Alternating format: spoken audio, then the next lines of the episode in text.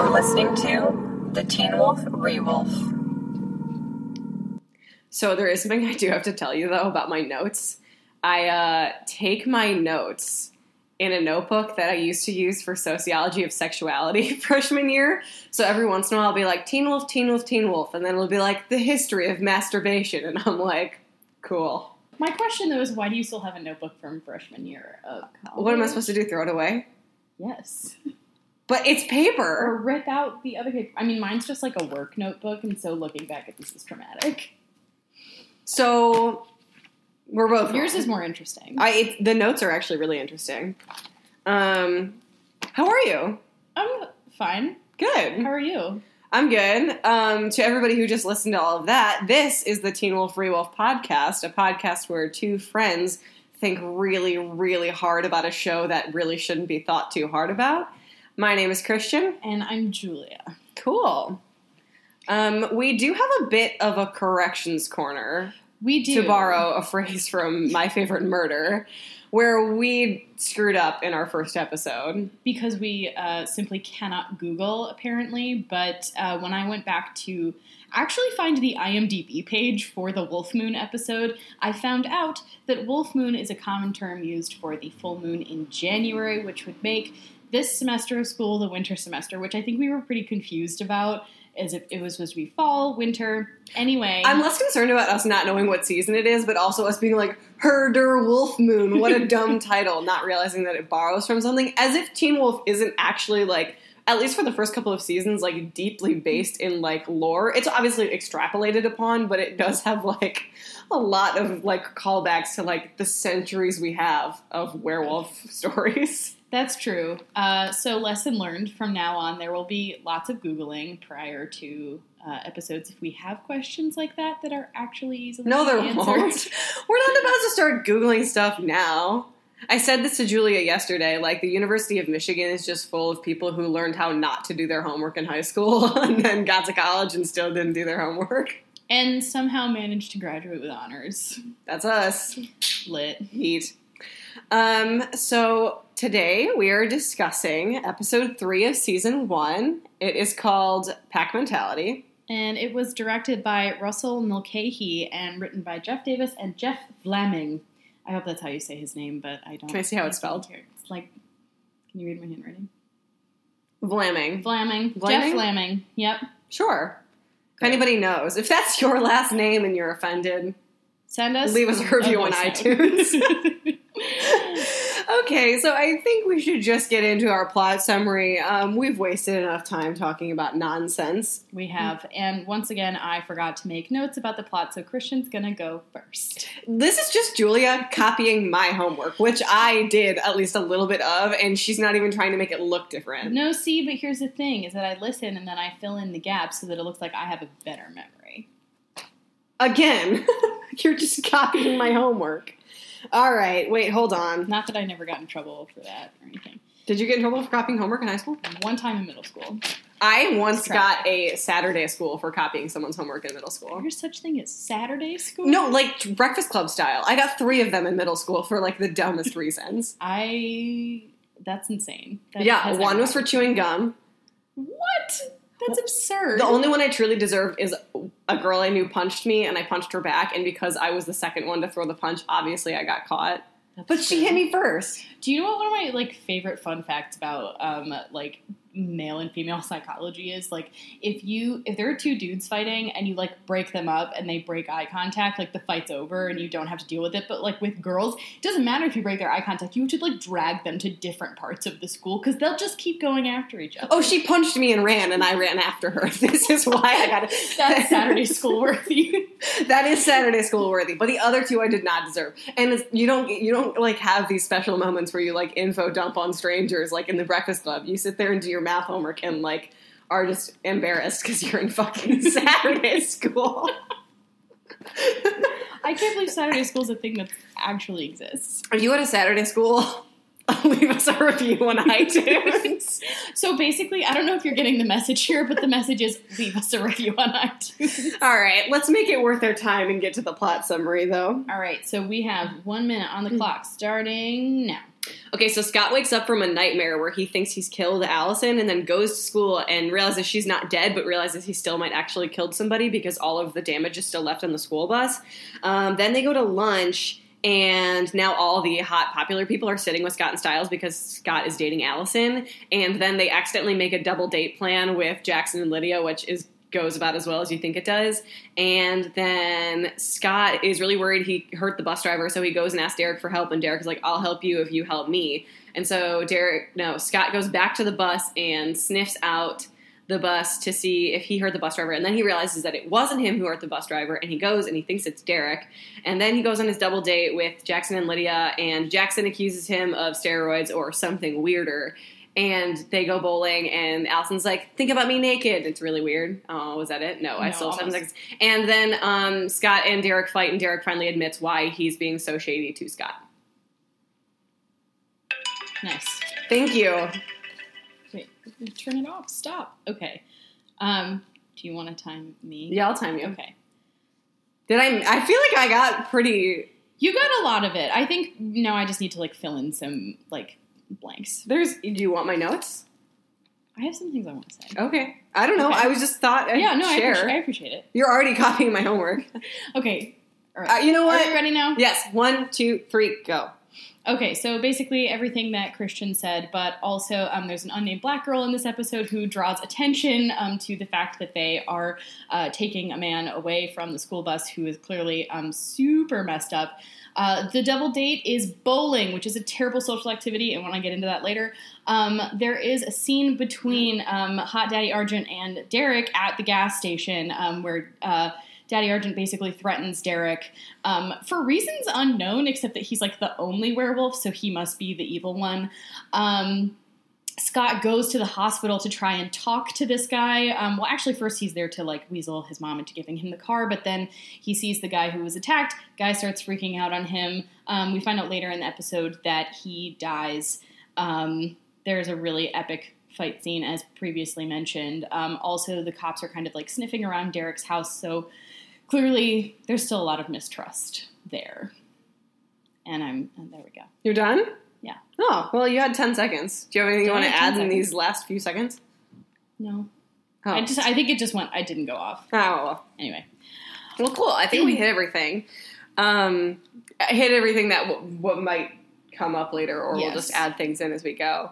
So we both watched this episode through the theme of memory this week, and I think this is an important theme to get started off on early because it is something that comes back in Teen Wolf all the time, of people being unable to remember things, of people misremembering things or having different memories of things, in both a comedic way and a non-comedic way.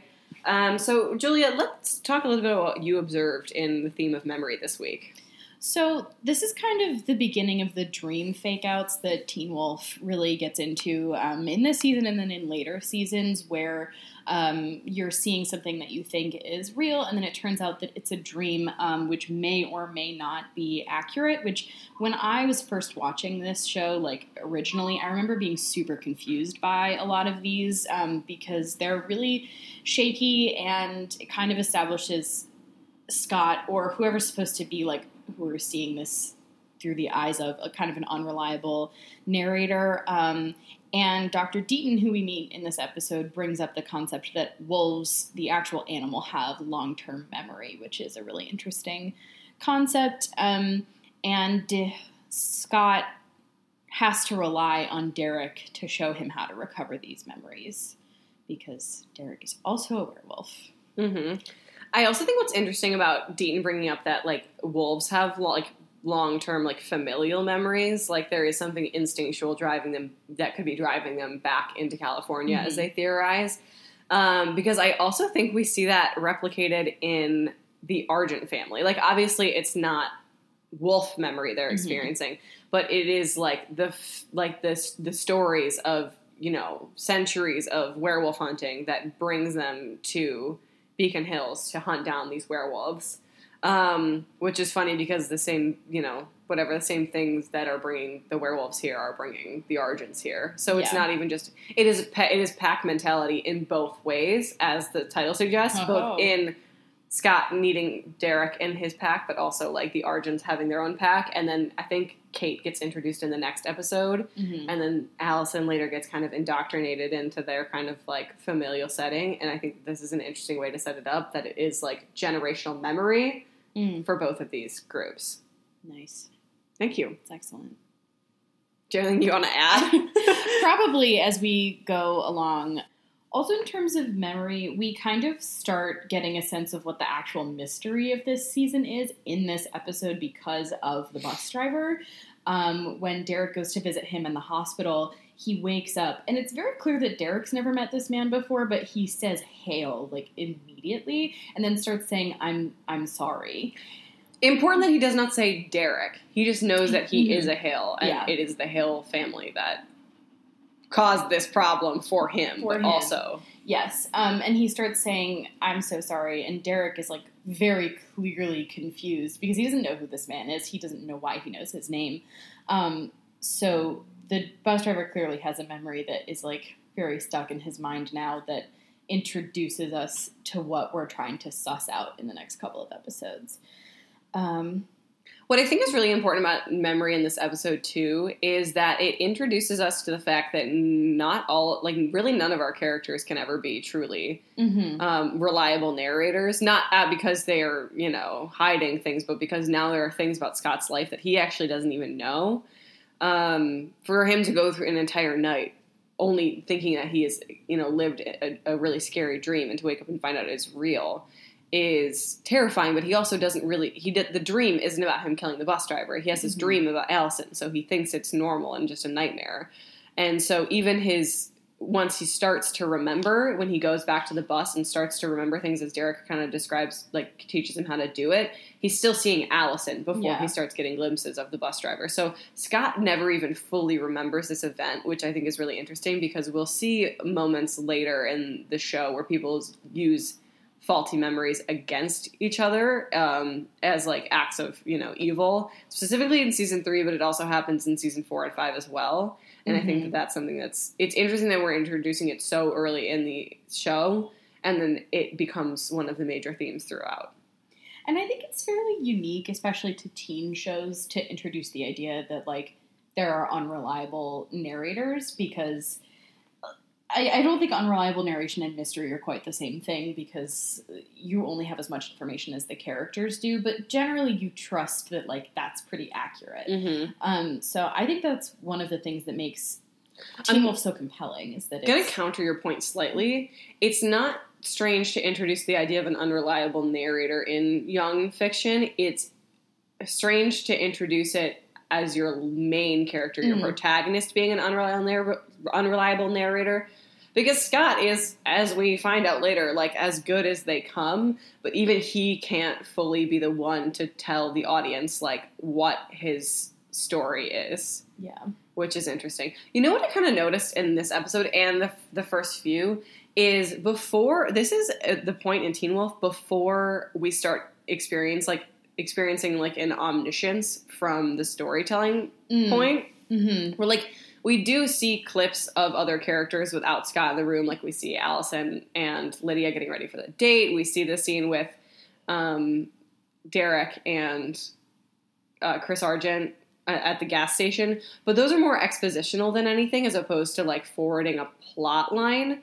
And it's not until later this season, and I think more in season 1 and 2, where, like, we start following around the other characters, like Stiles, Jackson...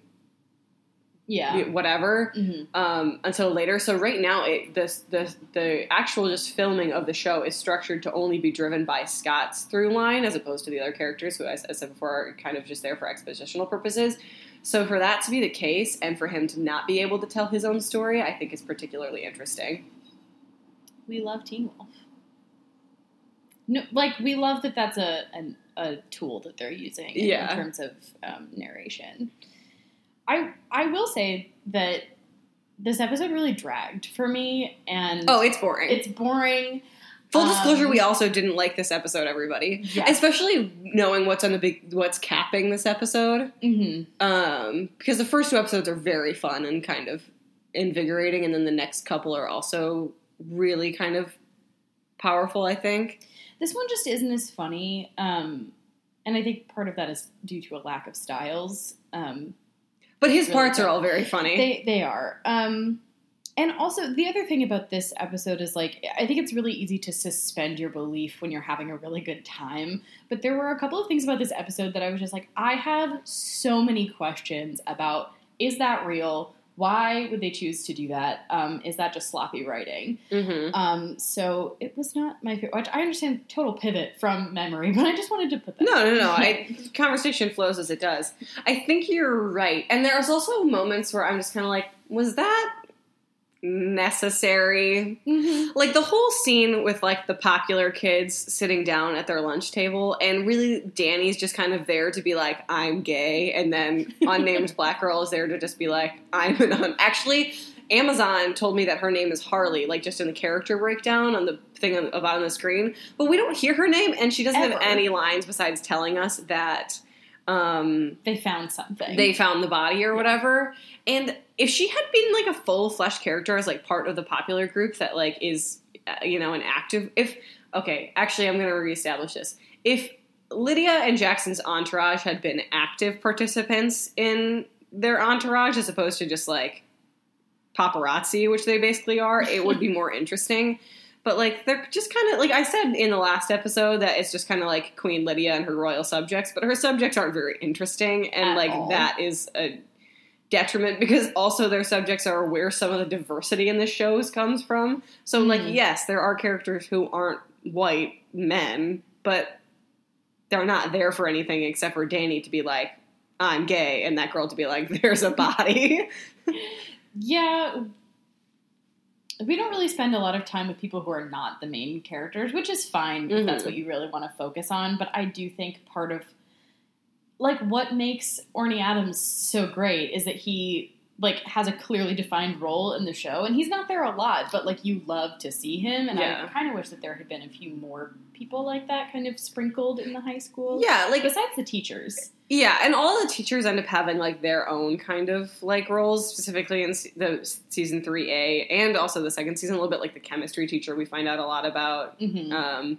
And that's all fine, but I agree. Like, there's only really one kind of, I would say, like, tertiary character who gets ever really developed, and that is Coach Finstock. Mm-hmm. And the others either fade away or they become secondary or main characters. Yeah. Which is fine if that's how they progress, but, like, the fact, like, it just, I think it's a lack of world building, where, like, like, the people on the outskirts of the circle are just kind of, like, gray blobs, and that's boring. I agree. Yeah. I mean, the whole show is gray. The color palette changes. When they no longer pretend to be in Northern California and they just move Beacon Hills to Southern California, the color palette changes. Yeah. Well, okay. To the point of, like, not having tertiary characters, really, bowling. The double date that they go on is bowling, which is a terrible social activity because it doesn't allow you to actually talk to anyone because someone's always leaving the conversation. It's, like, fine for groups of people who, like, barely know each other and are supposed to be bonding. I like bowling with your friends. I'm not a big fan.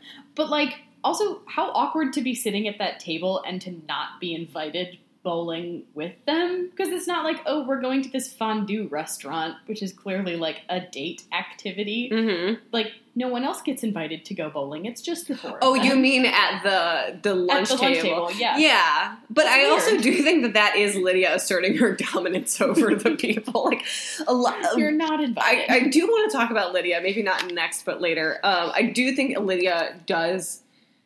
It has such a calculated way of interacting with people. That is her looking at the other people at this friend group being like, you've been replaced. And it's like kind of evil, but also kind of brilliant for her to just turn, cut them out of the conversation and be like, what are we doing? It's like classic mean girl behavior, but like we know Lydia is not a mean person. She's like self-absorbed as anybody is, but like it is just calculated social interaction to keep her on top, which is fantastic. It's so smart. On that note, everyone, we are recording a mini-sode about everyone's Hogwarts houses, so if you thought that little tidbit about Lydia was interesting, come back for that mini-sode, because we'll talk about it some more. Gosh, we are so cringy. But you know what? We're committed. We're doubling down. That's how... Yes, how it goes. You just got to double down. You know, what I think is interesting about Lydia as well is, especially in the date scene, we start to see just how much power Lydia holds over Jackson. Mm. We, even just in the cafeteria scene when they're trying to debate what type of animal it was that attacked the bus driver, which, as we know, was a werewolf. Yeah. Jackson says something like, I heard it was a mountain, or Danny says something like, I heard it was a mountain lion, and Jackson goes, I heard a cougar. And Lydia looks up and, like, so exasperated has to be like, a cougar is a mountain lion. And then is like, catches herself, realizing she's gone too far, like, she's shown too much of her hand and how much, you know, how control she has over the situation. She then, like, goes back and goes, oh, isn't it? Like, she dumbs herself down before she accidentally reveals, like, her ultimate power over everybody in that situation, which I think is interesting.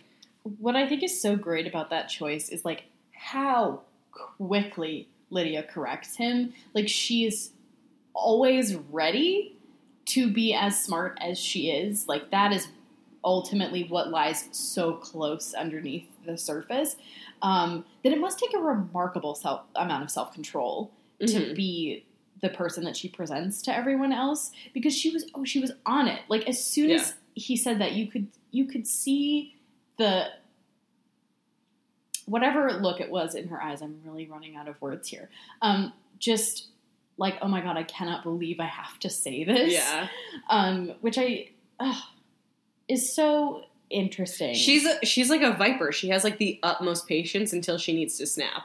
Mm-hmm. And then when she does it so quick and over, you're like, wait a minute. Yeah, I think patience is actually the way to kind of say it, is like she sees a bigger picture in her interactions with people and therefore can suffer through the stuff that kind of mildly annoys her.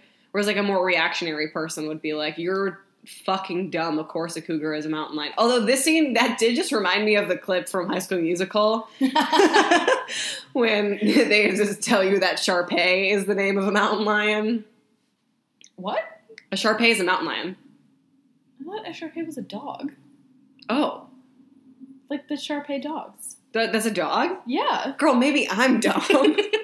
No, they're wrinkly and weird looking. Okay, I remember. Hold on. Do you remember? You can Google it. Google it and prove me wrong. Do you remember when Disney Channel used to do, like, a fun fact edition of the DComs? Where, like, I feel like as it would go, like, tell you production notes or, like, random fun facts. It says, fun fact, a Shar-Pei is actually a name of a mountain lion. I remember seeing that. And if Disney Channel was wrong, well, Disney Channel is the reason I'm dumb anyway, so. Hold on. Wait a minute. No, a Shar-Pei is a dog. Okay. It's a dog breed. They're not, like, the ultimate wrinkle dogs, but they are real wrinkly. Oh, that's what a Shar-Pei is? Yes. I think some of them are, like, more fluffy, and then perhaps they look like lions. I am so... Yeah, a Shar-Pei is, like, a fancy dog breed that you pay a lot of money to have. The breed originates from Canton, China. So, what have we learned? Google is our friend. And Christian is stupid.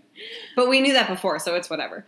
But I do want to talk about Lydia, because Lydia and memory, because that is about to come up later in this season, where memory and faulty memory is going to be a major crux of Lydia's place in this, the first two seasons especially. And then even going forward, like, she is the memory of the group, of the pack, really. Like, she's the one that you would want to turn to. Not only because she's the memory, but because she knows how to interpret it, which goes again to the, like, unreliable narrator aspect of it, because if you don't have someone there to interpret your memories for you, like, you could just have a completely different reaction to something and not understand truly what it was in that moment. It's the same way as, like, how any two people can remember things entirely differently because their own biases inform what information they keep. Yeah. And once Lydia has her interactions with Peter later, come later this season, and then in season 5 when she is, you know, in Eichenhaus or whatever, like her memory becomes both like the last kind of point of information as to what our villains are up to, but is also locked away behind a sort of like literal iron bars. Yeah. Yeah. Iron bars in season 5. But in this season it is like when she shows back up in the woods or whatever, after losing 9 pounds. Oh my God. She doesn't remember anything, you know. Yeah. Peter keeps that away from her. Which is it's really interesting how memory occupies like different spaces within different characters, but also ultimately affects the way that we experience the show. Teen Wolf in itself is like occupies a strange amount of cerebral space for a show that takes place in the physical world and has like physical ramifications, but especially come season 3 and in this season we introduce the idea that evil can be afoot only in your brain, and it can affect the outside world as well. It's depression. It's depression. I thought when I said evil is afoot, you'd be like, evil! Like Mermaid Man and Barnacle Boy. No, that's just depression. Oh, okay. On a very shallow note, one of the lines that really sticks out in this episode is when they're at the bowling alley, and Allison tells Lydia, who, this is kind of unclear, like, if Lydia's just pretending to be terrible at bowling and then she, like, actually does get the hang of it, or if she's been good at bowling all along. I found that kind of ambiguous. I think it's pretty clear that she was good at bowling all the time. Allison's like, you have perfect form. You don't just develop perfect bowling form. But anyway, she says, trust me, I do plenty of sucking just for his benefit, which confirms a lot of things that we were already thinking about the Lydia-Jackson relationship. And they have a really cute moment in that bowling scene where he comes up behind her and they, like, have that cute little, oh, this is my person moment. But it really kind of drives home how much Lydia is investing in Jackson as an athlete, as a boyfriend, which doesn't make a whole lot of sense to me because I really wonder, like, what she thinks she's going to gain from that. Like, is it just a popularity status thing? Like, ultimately, and I'm pretty sure that Lydia knows this, like, she's smart enough to know this, high school doesn't matter in the grand scheme of things. Like, it matters in the moment, but, like, we know that Lydia thinks really far ahead, as is seen, like, in later dialogue that she has. So what does she think she's going to gain from that investment? I think when we talk about Jackson in terms of him being, like, a dumb hottie, which, like, he is. Yeah. We forget that Jackson also has, like, perfect grades and, like, is just as ambitious as Lydia. So if she sees a sort of, like, you know, Kennedy-esque future for the two of them, like, there's no reason why that, like, in season 6, when Jackson comes back dating Ethan, she goes, oh, we finally figured out, like, Lydia knows that Jackson is gay from, like, day 1 or whatever, but sees a future that they can build together that is, like, will make them very powerful people and holds on for that. But I also, and I want to hear your opinion on this, I think Jackson and Lydia both know how smart Lydia is, but both play the game of her being kind of second in command in their relationship in public, knowing that it is the opposite underneath the surface. You know, that's interesting because there's definitely nothing really overt that would suggest that Jackson has, like, his finger on the pulse of how smart Lydia is.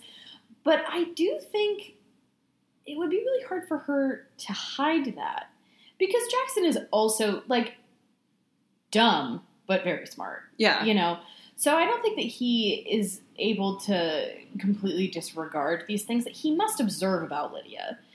And like, Lydia's in all AP classes. You can't just, like, hide that. Yeah. You know, not that AP classes make you smart, because, like, they don't. Once again. A lot of dummies in my AP classes, and those dummies were me. I think that if... And so, again, this is not something that's, like, really broached in this season. And, like, when Jackson comes back in season 6 as someone who dates men, probably, I don't know if that's, like, a thing that Colton Haynes was like, that's what I want, you know, for this season.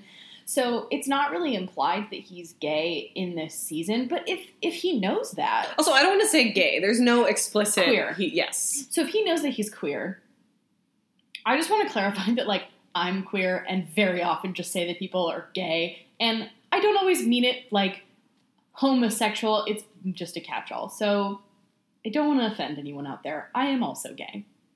Just to put that out there. You can cut that out if you want. No, I'm not going to cut it out. It's good to clarify because to make it clear that queer is a phrase that you as a queer person use as opposed to or just throwing around might be. Yeah. Mm-hmm. Oh yeah. No, queer. Not a.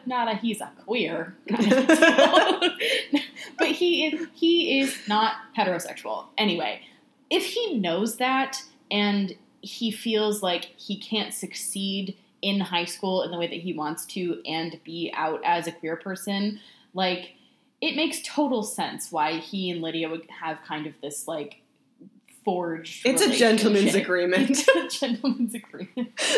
But they also do love each other. And, like, when you get to see just moments of, like, kind of Jackson and Lydia just, like, experiencing each other in a relationship, like, the whole grabbing the bowling ball from her, like, those silly, cute moments are very kind of fun. And they also spend all of, through the first two seasons, all of their, like, well, part of season two, all of their, like, outside time together. Like, they're clearly having conversations. They're not just, like, sitting around. I mean, they're doing other stuff, but, like, in the interim, they talk, they hang out, like, they have, you know. Mm-hmm. You don't spend that much time with someone that you don't actually genuinely like. Interestingly, though, Lydia kind of wants to bone Allison's dad. Oh, her come hither when he comes in? Yeah, but who doesn't? Who doesn't? It's a great question. Jeroborn, you're beautiful. And Jeroborn, you're gorgeous. You have perfect teeth. He really does. He's got perfect teeth. Which is a great moment and kind of leads us to talking about Allison in this episode where we kind of get to know a little bit more about her. We do. There's a logistical aspect to this rebellion of Allison's that really upsets me. Is it the front flip? Yeah. Why would she flip? Just jump. It's not the front flip exactly. Oh. I thought you were going to say front door. How she, like, first of all, doesn't even, like, put a pillow in her bed to suggest that she's sleeping in it. She just fucking leaves. And then when they come back, almost certainly after curfew, just walks in the front door. After having snuck out of her house. I think it might be one of those moments where, like, her dad knows that she had plans to go out, and I'm sure she got a text or something during the bowling excursion that was like, where did you go? Come on, like, just be home by this time or whatever. Like, do you ever have those moments with your parents where, like, you technically had a rule to follow, but you didn't, but they knew you weren't gonna? Yeah. That's true. Well, and Allison and her dad kind of have that relationship throughout most of the show. Where he's like, don't do this, it's dangerous. And she'll be like, cool, I'll let you know when I'm back. Bye. Yeah. There are two moments in this episode where the parents really just kind of, like, let things go that I don't think I as a parent would have just let go. Like, Allison sneaking out. And then also when Stiles sneaks in to Scott's room via the window, Melissa's just like, you know what? I don't even care. I'm going to bed. Bye. We talked about this in episode 1, though, that there are things that like, Stiles' dad and Scott's mom can't stop them from doing. Yeah. But why not just give Stiles a key? I don't know.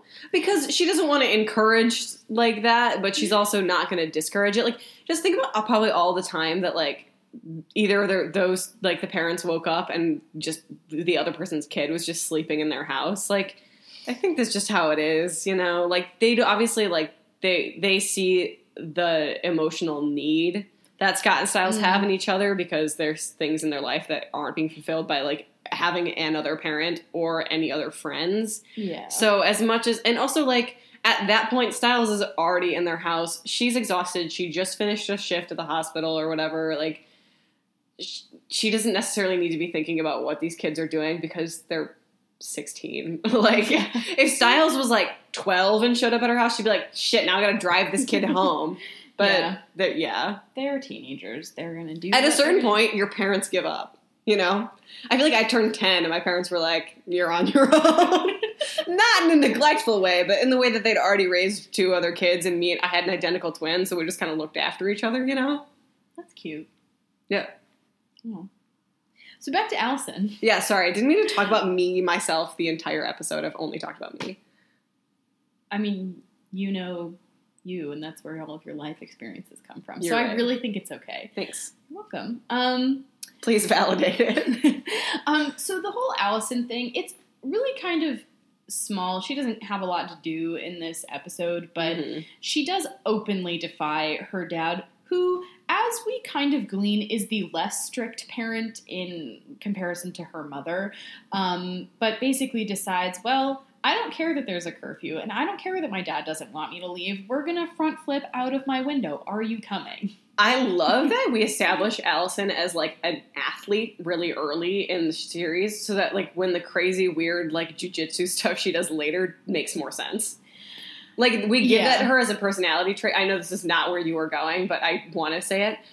We give her, like, these – we see she's a runner. She starts running in this season, and she's good at gymnastics. So when all of a sudden she's, like, doing hand-to-hand combat later in the show, I'm a little bit like, I buy it. Cool.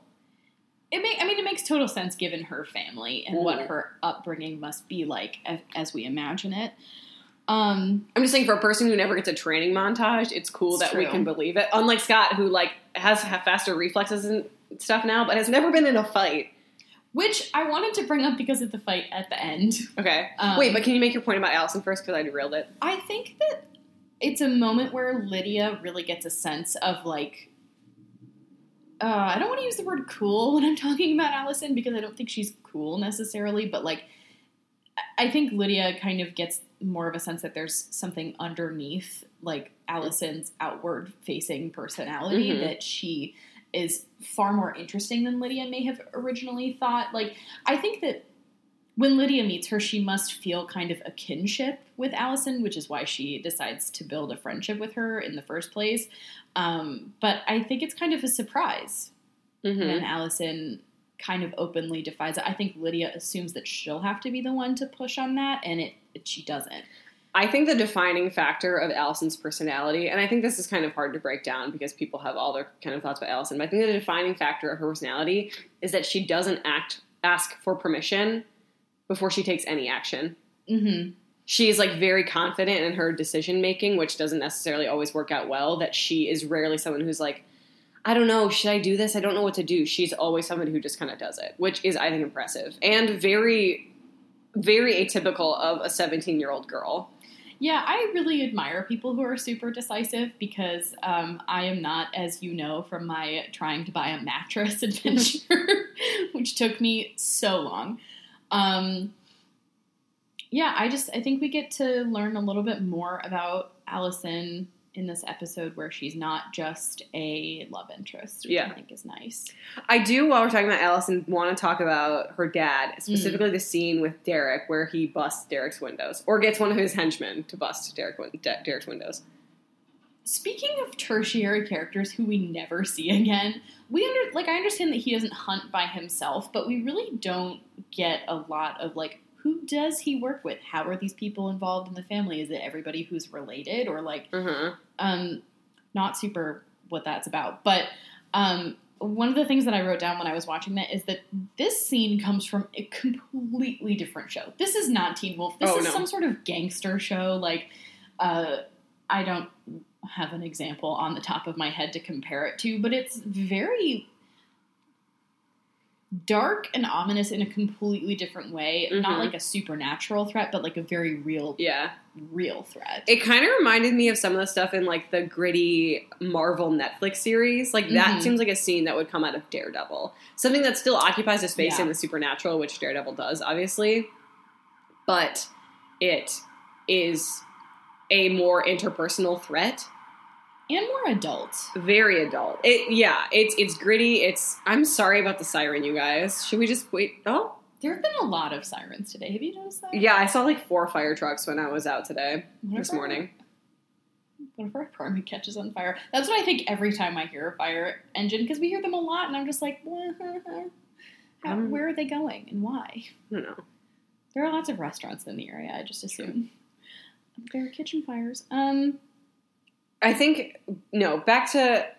on. Give me a second to refabricate my thoughts. So I see, like I said, it's like one of the gritty Marvel Netflix series. Not like any of the Marvel movies, because those could not have any Grit, tooth, crotch, guts, nothing. But the series are all fairly dark, and a lot of the bad guys operate on like a systematic level that you see in like organized crime, mm-hmm. as opposed to just being like evil and having an evil plot and like maybe one henchman. Whereas that's what we see in this, where like there is a like network of bad guys, and they come to challenge Derek in this moment. And I think it is really funny that Derek, not funny, but I think it's really interesting that Derek takes the bait and says, you didn't check the oil. Yeah. I don't really know what the purpose of that is when Derek says that, because it's obviously said to provoke him. And mm-hmm. I wonder if he knows like what the consequence of him saying that is. But also it's like, if you're going to be a tough guy, you can't let him have the last word. Like you have to say something. This scene is also super convenient because it is one of the ads, and it gives ample opportunity to show off the Chevy Tahoe and whatever Chevy sports car that Derek drives, which is something we see a lot, actually, in the show. Chevy really, like, hammers home in their advertising. We support the Motor City. We do. Although I do want to make note of why you don't understand why Derek says it. I think Derek actually does get broken down in that moment, specifically from the line that Chris says, which is, I'm, you know, doing this for my family, but you don't have much of that left. He's basically being like, your sister's dead and all your family's dead, and who's going to protect you when we come calling? Mm-hmm. And I think even if Derek, you know, is thinking this could be the thing that starts the fight, I think Derek's bringing it on. I think he's pissed off and sad. And also, Derek doesn't have a lot left to lose at this point. So he's a little bit like, you know what? Fucking bring it. I will take you right then and there. And the fact that it's just getting his window bust open is like actually kind of merciful. Yeah. Because Derek, I mean, there could have been a lot of comeuppance in that moment. That's true. It's also interesting that Chris Argent says that, given what we know mm-hmm. about how most of Derek's family actually died as a result of Kate, essentially, which Chris doesn't know at this point. And I'm not sure what kind of suspicions Derek has about that fire, if he has any, because it kind of seems like a bit of a surprise to him later on. I think he knows it wasn't, like, no, because later in the season, I think actually in the next episode maybe, he brings Scott to see Peter and says, this is what the Argents do. Mm. I don't know if, because Derek knows it was Kate, because it's Derek who had the relationship with Kate, mm-hmm. I think Chris knows it was Kate, but I think going back to the theme of memory, he knows that, like, Chris, as we know, is, like, the one hunter in the show who adheres to their code of, mm-hmm. quote-unquote, ethics in murder, where they don't kill children and they don't kill non-werewolves or whatever. And Chris knows a lot of people in that fire died wrongfully by the code. I mean, they all died wrongfully, but, like, Chris knows that broke, you know, some sort of sanctimonious werewolf hunting rule. And I think that he purposefully misremembers or misunderstands how it happened, because otherwise he wouldn't be able to live with his family. I think he does that a lot. I think it is, yeah. Back in the theme of memory, I think a lot of the people, especially the ones who sort of tap into, like, what we in the show see as, like, being morally dubious, mm-hmm. find ways to misremember things. Right. I would agree with you. So now that we're kind of wrapping up our conversation on memory, which was actually just a conversation about Lydia, whom we love. We love her. Why don't we get into our questions and observations? So do you have any questions or observations you'd like to make? Questions for me, questions for our listeners, observations? I have some fashion observations. One is that all of the outfits in this show are bad, except for Allison's beanie. Allison's beanie is great. Wreathe the beanie. The tight curls. Do you know how people used to curl their hair in, like, the really tight curls? Mm-hmm. That's all the show.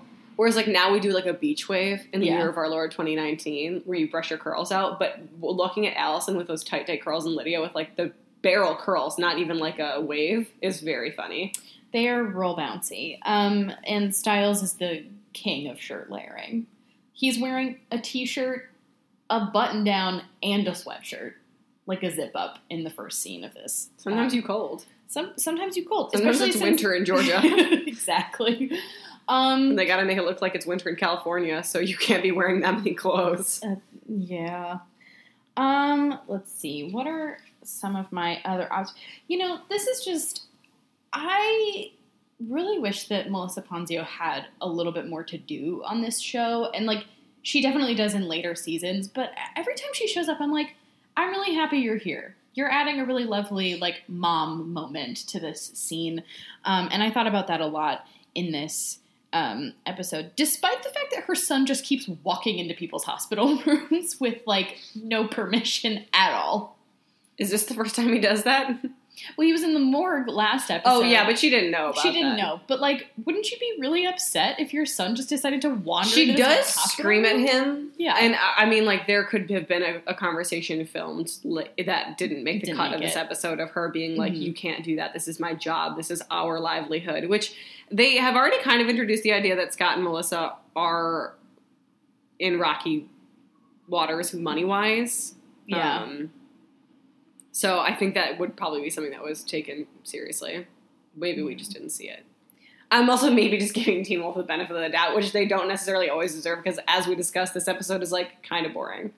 It is kind of boring. Oh, I'm sorry. I have one other... I have many observations that I didn't get to, actually. Okay. I wasn't going anywhere, so yeah you court falls in your court. The two things I do really want to mention, the school bus, which is like the scene of the crime, why do they just leave it in the parking lot? Which I guess is an observation and a question, because it's evidence. Like, my question is, why didn't they cancel school? That's also a major question. If any violent crime happens on school grounds, you are not in school.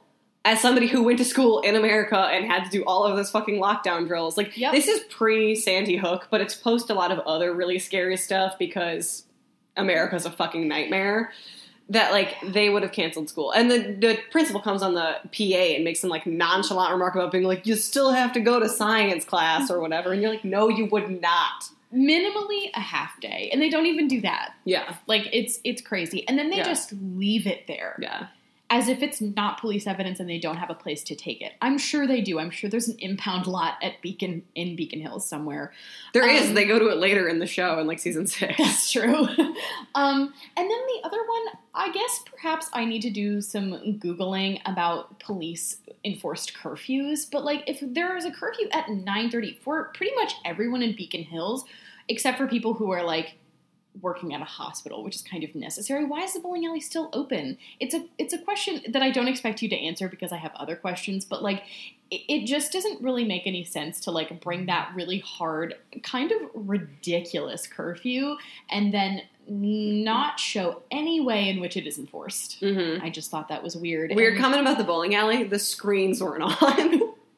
I did not even notice the screens that. I was just like, oh my God. They couldn't even have green screened in something later. Like, they didn't, you know. That's like, so lazy. Also, like, there was no bowling alley noises where, like, when you get a strike and it starts playing some awful remix of a song and, like, the characters dance or whatever. Like, we didn't get any of that bowling alley nonsense. Yeah, no celebration. Also, very well at bowling alley, where I feel like nowadays you go to a bowling alley and you're like, am I in a nightclub? What the hell's happening? With alcohol, yes. Yeah. Absolutely. They're fun. I like drinking a beer and going bowling. I'm bad at it. Well, I agree. It's similar to, like, axe throwing, where it's like drinking and axe throwing sounds like a terrible idea, but also, like, a lot of fun. Yeah. Before we get to my questions, I'd love to hear some of your observations that didn't make it into our larger discussion. Okay, so the one thing I do want to say is actually an acting note, and I think it is actually just because the script of this episode isn't necessarily as engaging as the two preceding it, and then the ones it's kind of that follow. It's kind of weak. There, and this is something that happens to a lot of young actors, and it's something that once it's pointed out to you, you never stop noticing. But everybody in this episode commits an infraction of eyes, sighs, or thighs, where in responding to something, they either roll their eyes, sigh, or, like, slap their hands on their thighs. If I know I can't describe this without showing it to you, so maybe I'll post a video of myself putting it on the Twitter or whatever. But it's just like, if I had to explain it to you in, like, a verbal sense, it'd be like, eye roll, thigh slap. Like, I know what you mean. Yes, eye size and thighs. Yeah. And that is something that happens to, like, a lot of young actors who, like, don't, and also people who don't necessarily have business to perform, like, in a scene. Mm-hmm. And Dylan O'Brien, unfortunately, does it all the time. And I'm obviously harder on him because he's better than everybody. So I'm like, hey. But yeah, no. Crystal Reed does it. Taylor Posey does it. Everybody in this episode commits an infraction of eye size or thighs, and it's, like, a little distracting to watch. It's just, it's indicating. It's indicative of what the character, like, wants to feel, but not actually feeling it as the actor. So I'm just like, that's hard to watch. In that vein, there's a moment where Scott, I swear to God, looks at the camera. I watched that several times. It's, like, right at the beginning, and I don't remember what it's in relation to. I think it's probably an interaction with Allison, but, like, he wasn't with Stiles, and I had the hardest time trying to figure out, like, who he would be turning to look at. Mm-hmm. And he does that thing with the eye size and, or whatever, and, like, throws up his hands, or, and he, like, looks at the camera. And I don't know if that was a mistake or if he's supposed to be looking at someone, but that is an acting thing that I noticed. Also, how amazing would it be if there were, like, office interviews? Just, like, camera spikes, yeah. Go on. Or if it was like just Stiles who like acts as a sort of gym character. Yes. Yeah. So that was my acting note for the episode. I promise I won't just be sitting here critiquing Teen Wolf acting because listen, like you work with what you got. Mm. But also some of the tertiary characters in this show were just, they just like called central casting. They were like, can we have hot people who can't act? And like, that's who they got. Oh, like, true. Yeah. And then my next observation is about the Batman and Robin comment that Stiles makes when they're going to go smell the bus. Scott is going to smell the bus. Stiles is there as moral bus smelling support. Oh, what a weird thing. Because I just wanted to make an observation about that, about how it informs, like, that there will later be, there is kind of always now going to be an undercurrent of Stiles being not quite the hero or like the leader of their friendship anymore, which I think he used to be when Scott was like a weakling who like couldn't do anything, because they were both weaklings who couldn't do anything, but Stiles had like this bigger personality and was like smart and funny and like whatever, and seemed a little bit better socialized. But now that Scott had kind of occupies like the Batman character, I also think it's interesting that he made that, I mean obviously like Batman and Robin is like the OG, like, sidekick hero thing, but he also picked a hero without powers. Oh, that is an interesting observation.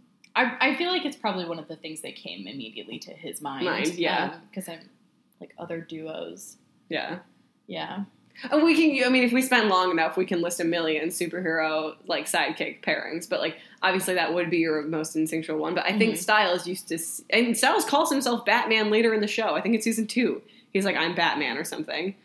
I don't remember that, but we'll look for it. But I just think it's interesting that, like, to pick a character with no powers is, like, Stiles, you know, when they both had no powers was Batman.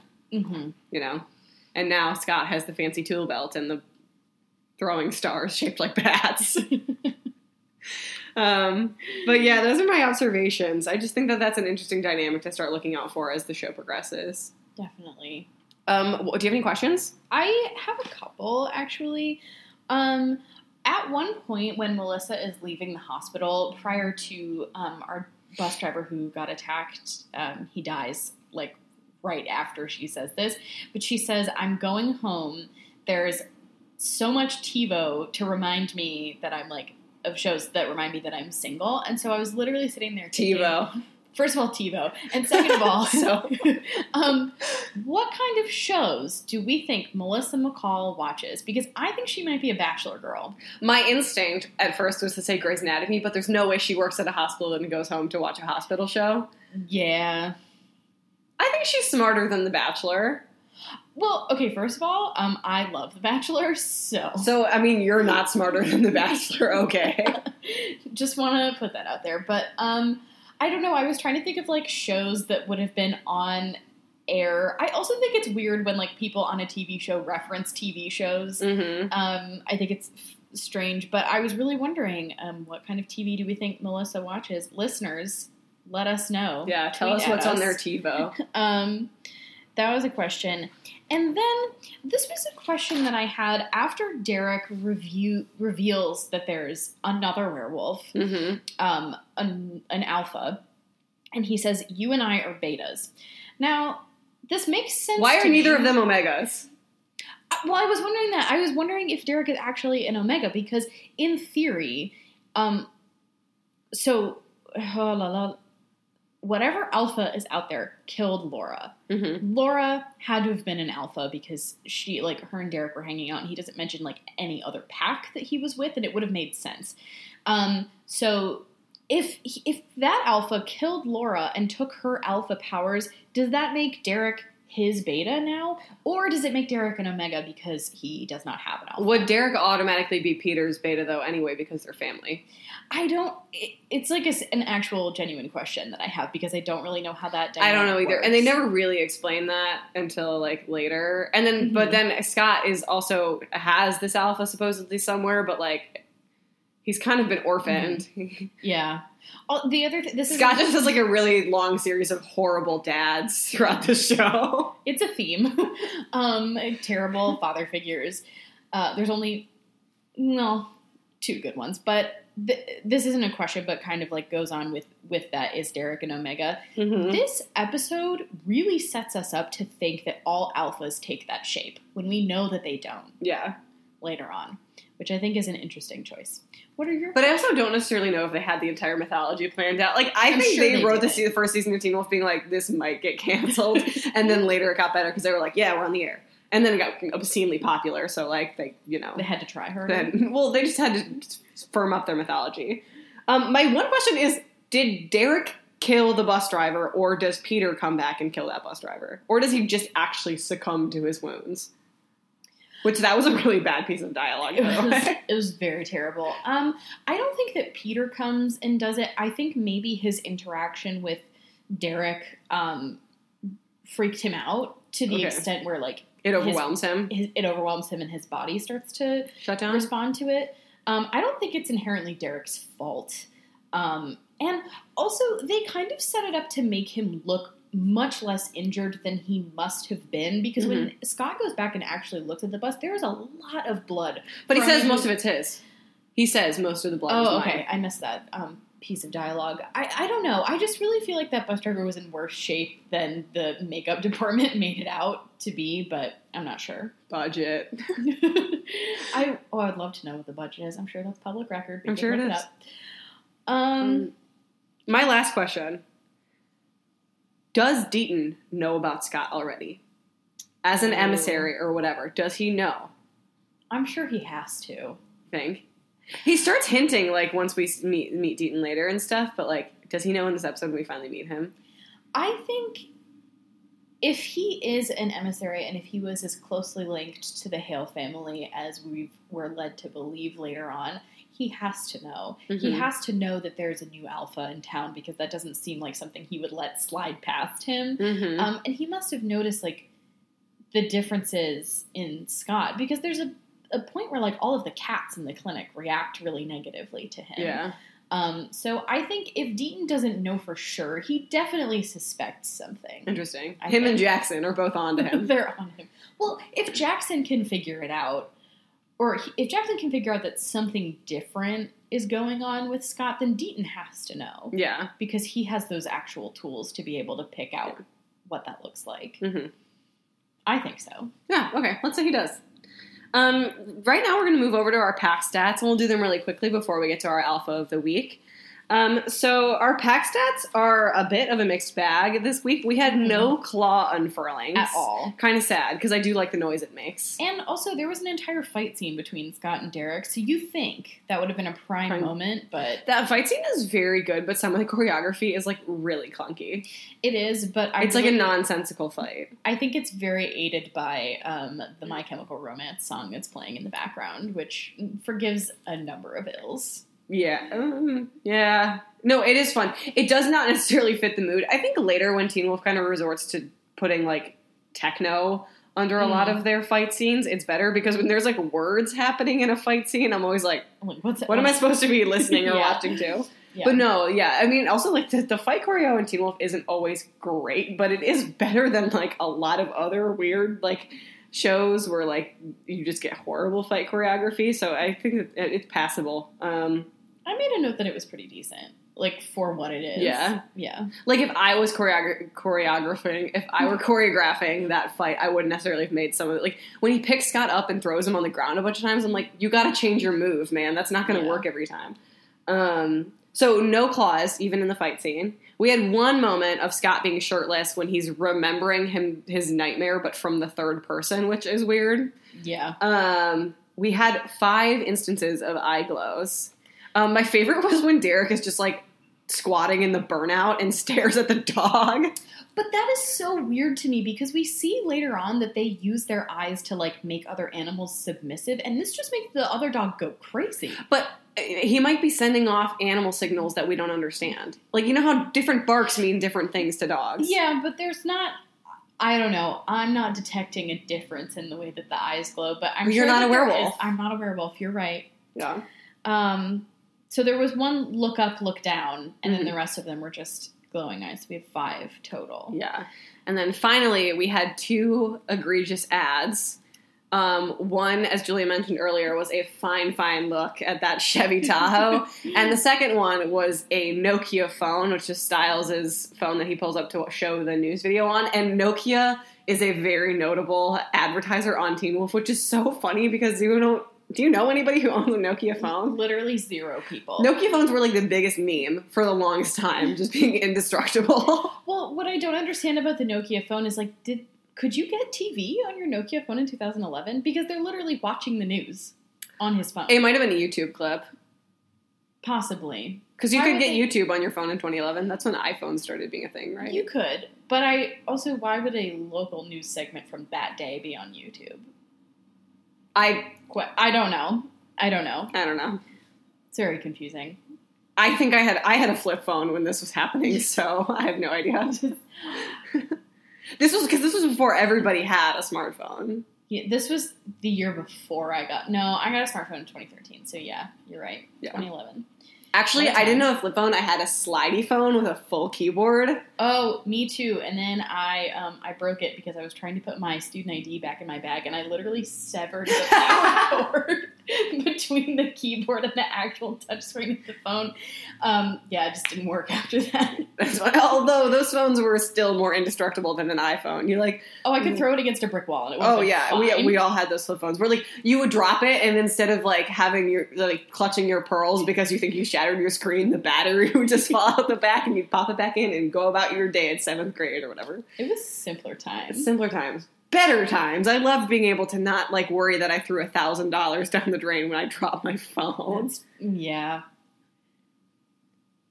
Let's start a flip phone renaissance, Wolfpack. Everybody, we're all going to go out and buy Motorola razors, and that's how we'll talk to each other. That, like, fake Motorola commercial where they were implying that it was going to come back? Yeah. That was like one of the greatest days of my life. I was like, oh, maybe I'll actually be able to afford a razor this time around. The best was like when all the phones had like different names, like car models. Like, oh, I have a chocolate. Like, oh, I have a Juke. You know? I don't remember that. The Juke was the one with like it was like literally only an inch wide, and I have no idea how people texted on it, but it slid up like a rotator, and then the chocolate was slide up, slide down phone. Ugh. What a time to be alive. I know. Actually, I think 2011 was past that era because I think that was, like, middle school for me, so, like, 2007. iPhones existed. I just didn't have one. Yeah, iPhones existed. I was just not there. I just didn't exist with them. Okay, so before we get deeper into any more shenanigans, do you have an alpha of the week this week, Julia? Oh, God.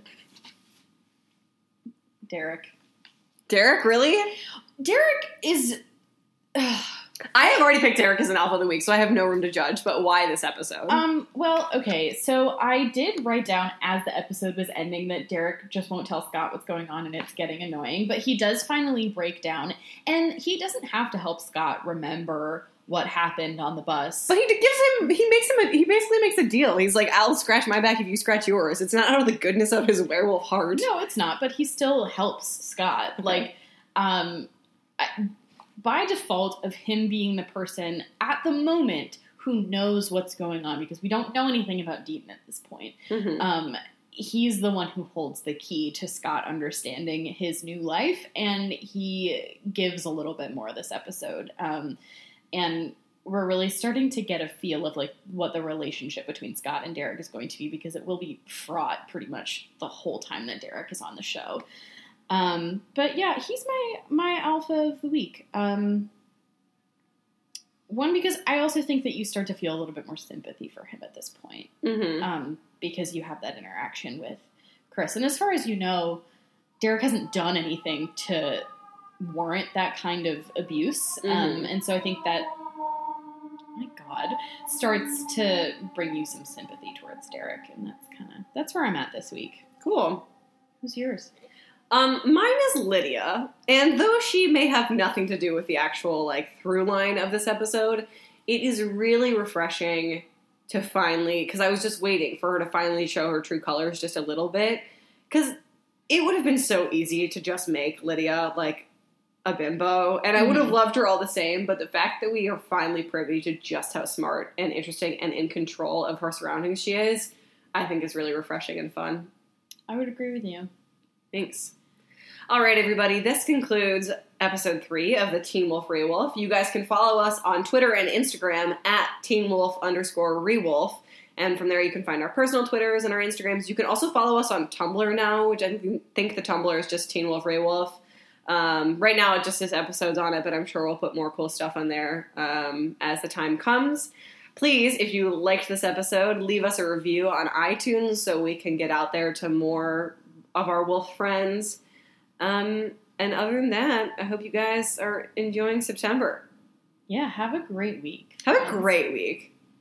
I hope it gets cooler. It's still really hot. It's just humid. Yeah. It's okay. It'll be great. We're all going to have a great week.